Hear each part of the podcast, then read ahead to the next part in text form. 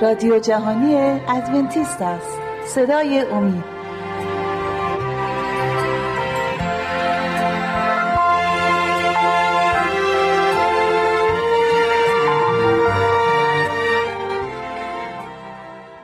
اگه متوجه شده باشین عزیزان در چند برنامه اخیر سه چهار برنامه اخیر وقت رو در کل اختصاص دادیم به وقایع آخر زمان. آن چیزی که کتاب مقدس بهش اشاره می‌کنه به عنوان زمانهای آخر که مصادف خواهد بود با بازگشت عیسی مسیح.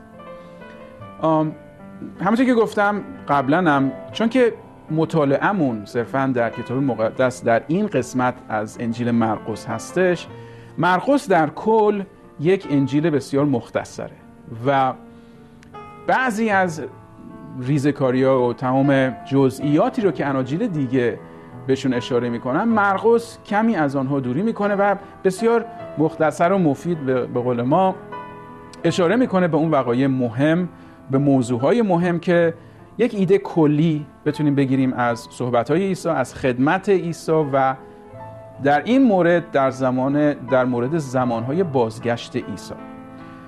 فصل 13 همه مرقس عزیزان اختصاص داده شده به این موضوع که صحبتی بود بین شاگردان و عیسی در ارتباط با معبد عظیم و بزرگ سلیمان که بعدها مرسوم شد به معبد هرودیس و این معبد و آن یادبود این معبد برای تمام یهودیان آن زمان این بود که تا وقتی که معبد بپاست یک استقلال و استحکام و یک ایمنی رو مردم حس می‌کردن. البته وجود معبد به خاطر این بود که یادآوری باشه که خداوند حضور خداوند با ماست. در آن معبد و آن تقریبا می‌تونیم بگیم اون سه تا قسمت معبد که بود حیات قدس و قدس الاقداس که در زمانهای گذشته قبل از این زمان که نوشته شده کلام حضور خداوند از طریق یک آتش و ابری روی قسمت قدس الاقداس بود و این یادآور این بود که خداوند با ماست. هر سختی و دشواری دورور ما باشه هنوز خداوند با ماست. و و قوم یهود این آرامش و آسایش رو حس می کرد این تقویت و این قوت قلبی رو داشت که همیشه وقتی به معبد نگاه می‌کردن به روی معبد دعا می‌کردن به یاد می آوردن که خداوند با ماست. در این مورد در قسمت 13 مرقس که این مطالعه رو داشتیم خداوند عیسی به یاد شاگردان اوورد که من روزی باز خواهم گشت. این دفعه اول بار اوله که من اومدم به این دنیا ولی بار دوم باز خواهم گشت. و در این مورد عیسی مسیح صحبتهایی رو در گذشته با شاگردان داشت ولی در این مورد در این صحبتی که پیش میاد از طریق شاگردان عیسی فرصت رو غنیمت شمرد و جزئیات رو باز کرد در رابطه با بازگشتش. ولی اول به قول ما ایرانی زد تو ذوق شاگردان. به چه طریق؟ شاگردان اشاره کردن و به عیسی یادآور بودن که نگاه کن ارباب ربای استاد نگاه کن به این معبد عظیم. نگاه کن چه سنگهایی داره. نگاه کن عظمتش رو زیباییش رو شکوهش رو. و عیسی همونطور که گفتیم زد تو ذوق شاگردان. البته نه به خصوص که بخواد اونا رو پکر بکنه ولی واقعیت رو بهشون بگه. و گفت این معبد عظیم رو می‌بینین سنگ ها رو می‌بینین این شکوه و جلال رو می‌بینین. روزی خواهد رسید که سنگ رو سنگ باقی نخواهد بود. برای هر یهودی در آن زمان نابودی معبد همانا آخر زمان. یعنی به این قدر اعتقاد داشتن به استحکام معبد که هیچ وقت نمی‌تونستن تصورش رو بکنن که این معبد به این عظمتی روزی می‌تونه نابود بشه. چهل و شیش سال طول کشید این معبد درست کردن و رهبران یهود به, به عیسی گفتن. و این 46 سالی که صرف ساختن فقط خود معبد شد بعد در قرون مختلف بیشتر از 400 سال به این معبد اضافه شد. به این بزرگیش و رسیده بود به یکی از اون عجایب هفتگانه آن زمان. شهری شده بود برای خودش و این غیر قابل تصور بود که روزی از بین بره این معبد. ولی عیسی خیلی واضح به شاگردان گفت که این معبد رو که می‌بینین از بین میره.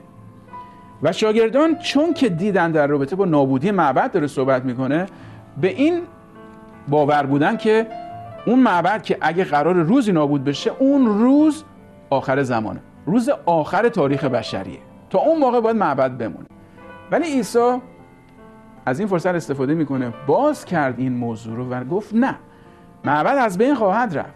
ولی آخر زمان هنوز خیلی مونده بهش برسیم. ولی عیسی چی گفت؟ این خلعی رو بین نابودی معبد و آخر زمان یک خلع و یک حباب نخواهد موند بلکه اتفاقاتی خواهد افتاد. بلکه تحولات جهانی اتفاق خواهد افتاد بین این نقطه و نقطه بازگشت من که این گفته و این موضوع مرسوم به وقایع آخر زمان. عیسی مسیح در این صحبتش به یاد شاگردان آورد که اتفاقات نه فقط حومه‌ای و حوزه‌ای باید بیفته نه فقط در رابطه با معبد باید باشه بلکه در رابطه با تمام جهان. عیسی اشاره کرد به این مسئله که نبیها انبیا مسیحای دروغین و کاذب ظهور خواهند کرد که مردم رو گمراه بکنن. جنگ ها خواهد شد زلزله ها خواهد شد قحطی و بیماری های لاعلاج و تمام این چیزها رو عیسی مسیح یک زمین پردازی کرد برای شاگردان. ما مرور کردیم در چند برنامه گذشته. در این برنامه عزیزان این برنامه اختصاص میدیم به یک جنبندی کلی. در رابطه با انجیل مرقس فصل 13 که تماما یک ایده کلی داشته باشیم. از تخریب معبد از نابودی معبد تا بازگشت عیسی. چه اتفاقاتی خواهد افتاد؟ چه در دنیا؟ چه در دنیای سیاست؟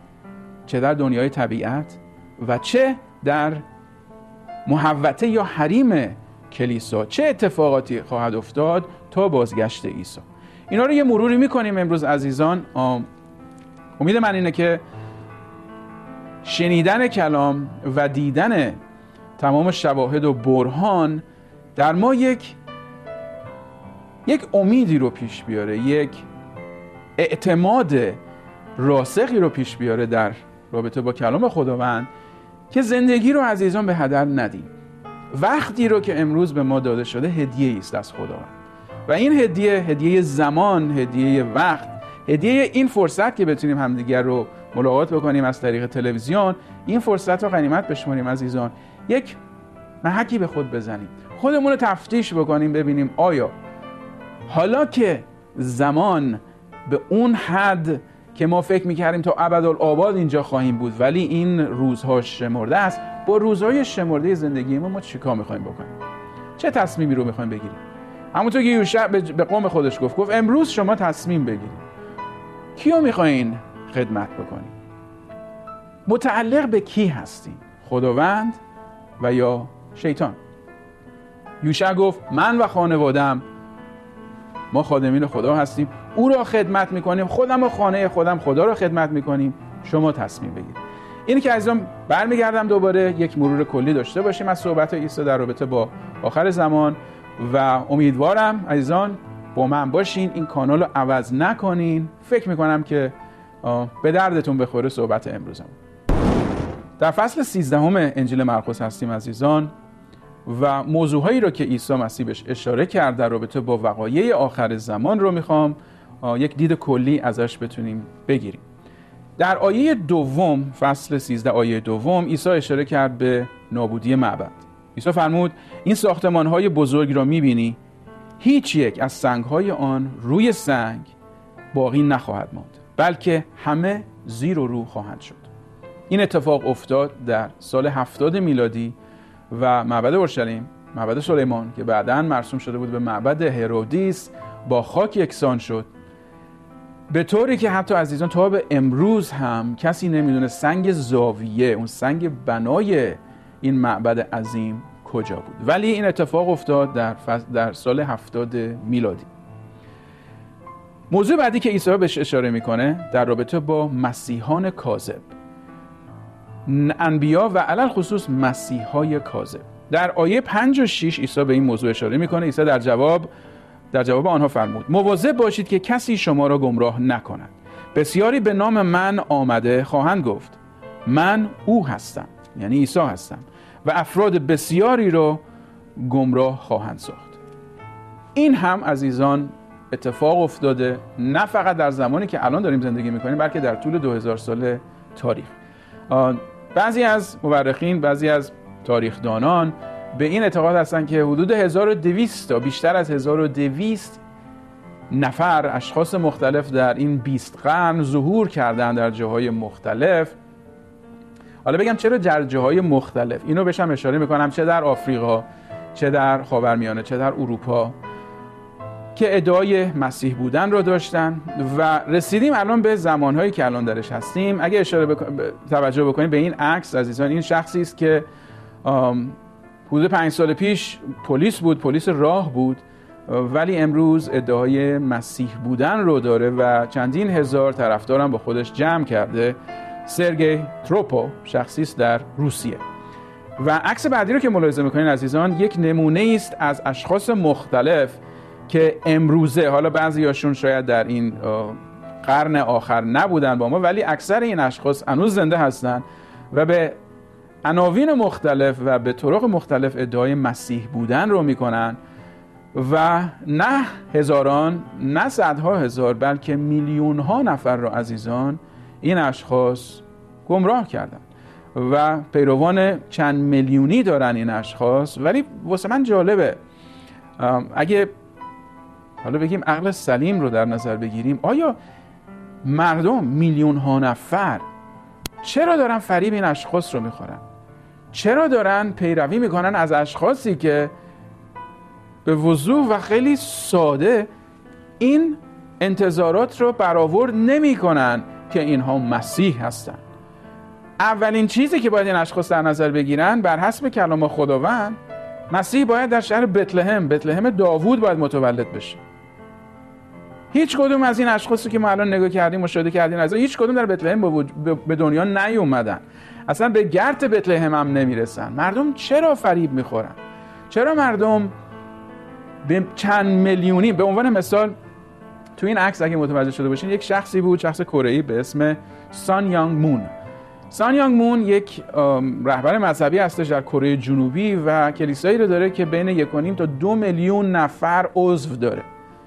و این شخص ادعای مسیح بودن رو می‌کنه. جالبه خودش رو بهش اشاره می‌کنه به خودش اشاره می‌کنه عیسی مسیح واقعی. چرا؟ چون که میگه اون عیسایی که روی صلیب مصلوب شد اون شکست خورد تو مأموریتش. حالا من و پسرم اون مأموریتی رو که عیسی درش شکست خورد حالا ما اومدیم که به پیروزی برسونیم و موفق بشیم. و حدود دو میلیون نفر یه حدود تعدادی فکر کنم یک رقمی است طرفای دو میلیون نفر از این شخص پیروی می‌کنن. خیلی وفادارانه هم پیروی می‌کنن. ولی ولی چه کار دارن این مردم می‌کنن؟ چرا کلام رو نمی‌خونن؟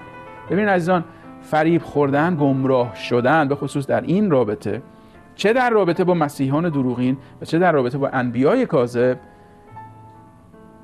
نیاز داره عزیزان که مردم با کلام خداوند آشنایی داشته باشن. و وقتی اون میگن اون چیزای پایه‌ای و بنیادی کلام رو مردم ندونن. خب صد البته فریب اشخاصی مثل اینها رو خواهند خورد.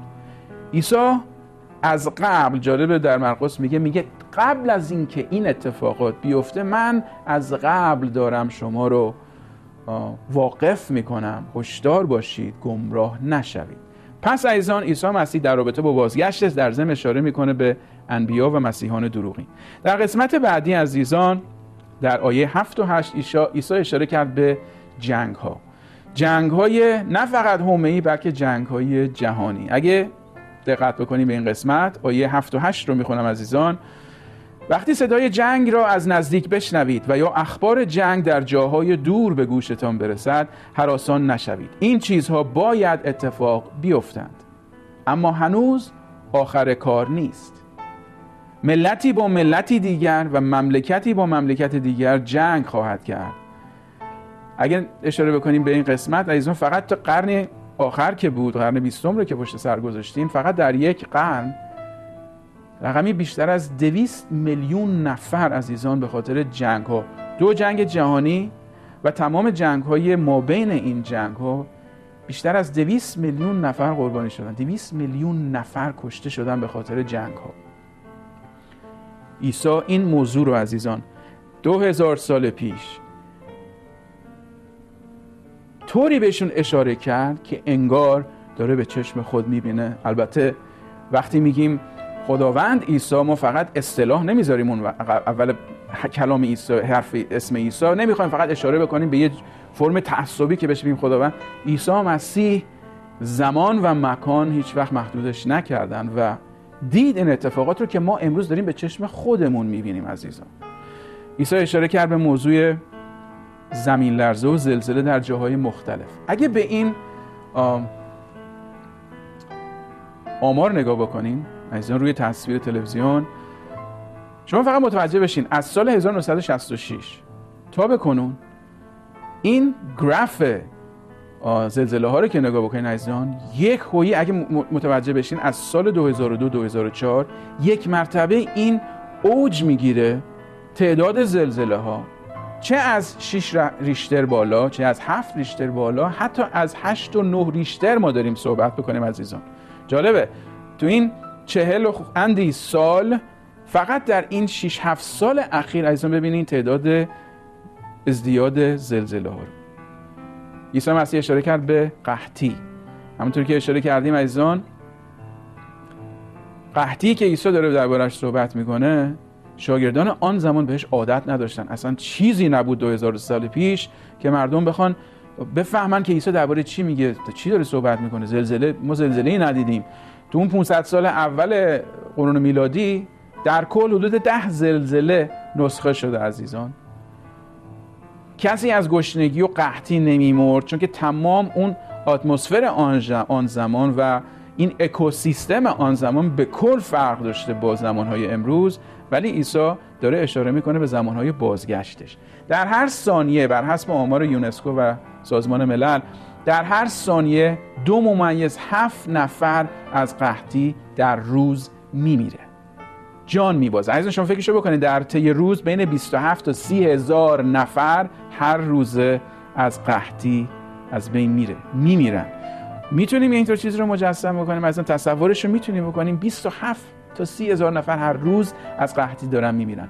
ولی اشاره کرد عیسی به زمانهای بازگشتش عیسی در ضمن اشاره می‌کنه به بیماری های لاعلاج در کتب در اناجیل لوقا و متا عیسی مسیح بهش اشاره می‌کنه. امروزه عزیزان یک تو این فهرست بیماری ها اگه نگاه بکنید البته به زبان انگلیسیه ولی یه ایده رو خواهید گرفت.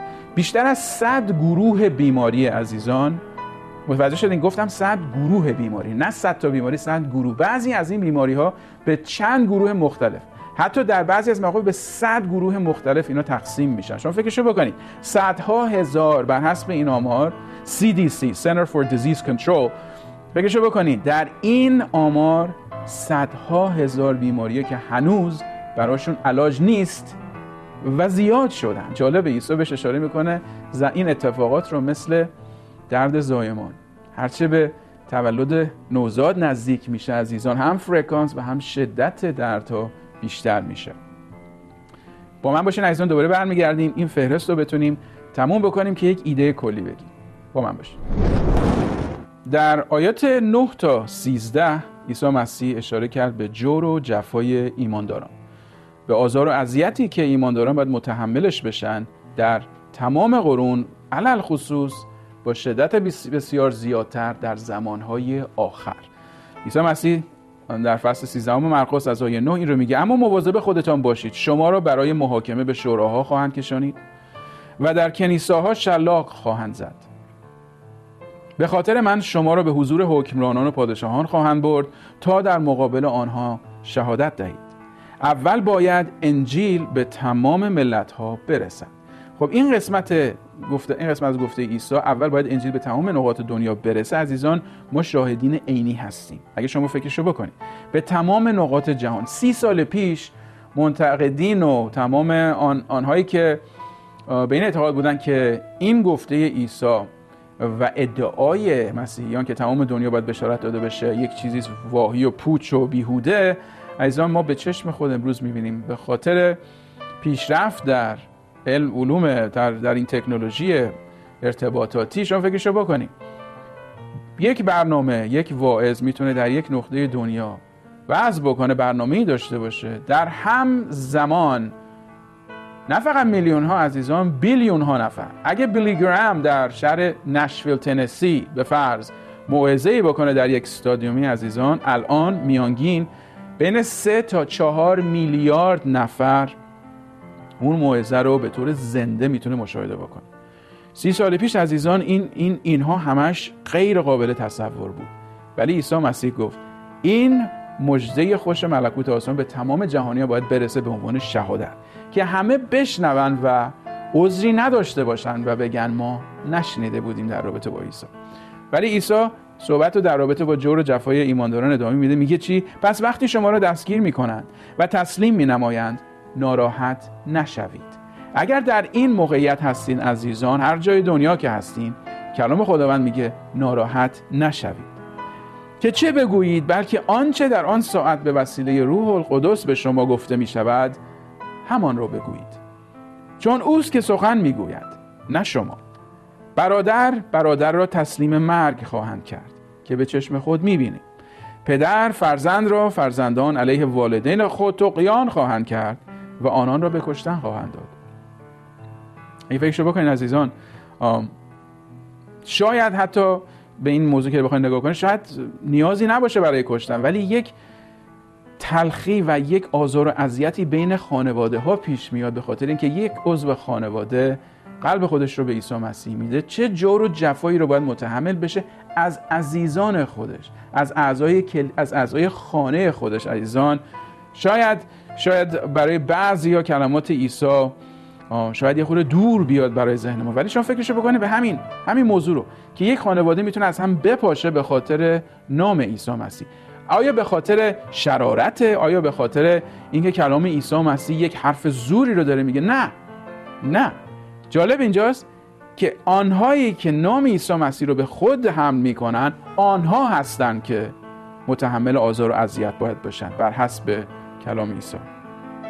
امیدوارم که در موقعیتی نباشیم ما امروز که به عنوان یک ایماندار به عیسی مسیح به دیگران آزار و اذیت برسونیم عزیزان چون که کلام هیچ وقت هیچ وقت این این اجازه رو به, به یک شخصی نمیده که با استفاده کردن از نام مقدس عیسی مسیح به شخص دیگری آزار و اذیت برسونه. هاشا این نباشه بلکه باشه بر حسب کلام متحمل شدن آزار و اذیت به خاطر نام عیسی مسیح. می‌خواستم از آیه 13 بخونم. همه مردم به خاطر اینکه نام من بر شماست از شما روی گردان خواهند شد. اما هر که تا به آخر پایدار بماند نجات خواهد یافت.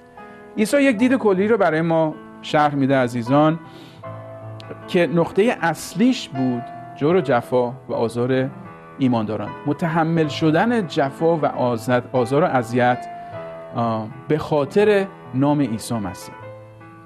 هیچ وقت هیچ واقعی دیگه ای اهمیت بیشتر نداره از این موضوع برای خداوند. کلام خداوند میگه که میگه آنهایی که به ایمانداران به پیروان عیسی مسیح آزار و اذیت میرسونن کلام خداوند میگه میگه انگار دارن به عدسی چشم من به تخم چشم من دارن دست درازی می‌کنن. اگه شما فکرش رو بکنین عزیزان یک موضوع بسیار جدی و باید حراسان بکنه آنهایی رو که به ایمانداران آزار و اذیت میرسونن. شاید ایمانداران امروز در یک شرایطی نباشن که بتونن از خودشون دفاع بکنن عزیزان ولی زمانی خواهد رسید که خدای زنده خدای داور تمام تمام حساب ها رو با آنهایی که به ایمانداران زور و ظلم کردن عزیزان حساب آنها را به گفته ما ایرانیان روزی پاک خواهد کرد. امیدوارم که شما شما که این برنامه رو نگاه می‌کنین عزیز امیدوارم شما در آن گروه نباشید. و در قسمت آخری که این مسئله رو مطالعه کرده در رابطه با وقایع آخر زمان عیسی یک موضوع بسیار پیچیده ای رو بهش اشاره می‌کنه که مرسوم هستش به مکروه ویرانی. در رابطه با این قسمت عزیزان عیسی مسیح در آیه 14 بهش اشاره می‌کنه. اما هرگاه آن مکروه ویرانی رو در جایی که نباید باشد مستقر ببینید خواننده بداند مقصود چیست؟ در پرانتز کسانی که در یهودی هستند به کوه فرار بکنند. اگر کسی در پشت بام خانه است نباید برای بردن چیزی پایین بیاید و وارد خانه شود. و اگر در مزرعه است نباید برای برداشت لباس برگردد. آن روزها برای زنهای آبستن و یا شیرده چقدر وحشتناک خواهد بود. دعا کنید که این چیزها در زمستان پیش نیاید.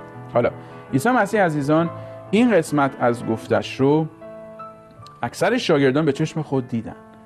اورشلیم نابودی اورشلیم رو دیدن. ولی قبل از اینکه اورشلیم نابود بشه عزیزان مکروه ویرانی یعنی معبد خداوند نجس شد. معبد خداوند کثیف شد. با وارد شدن تمام بتها و بیرقها و پرچمهای روم و تصرف معبد که بیش از می‌تونیم بگیم دو سه سال طول کشید و در سال هفتاد میلادی معبد با خاک یکسان شد. یعنی قبل از اینکه نابود بشه اول باید ناپاک بشه. و عیسی به این مسئله اشاره می‌کنه که ای کاش اون روزها نباشه در زمستان. و متا بهش اشاره می‌کنه ای کاش این روزها نیفته روز سبت خداوند چون که بسیار وحشتناک خواهد بود. این رو عزیزان به طور واقعی و تاریخی دیدیم. اتفاق افتاد. همونطوری که مو به مو همونطوری که عیسی بهش اشاره کرده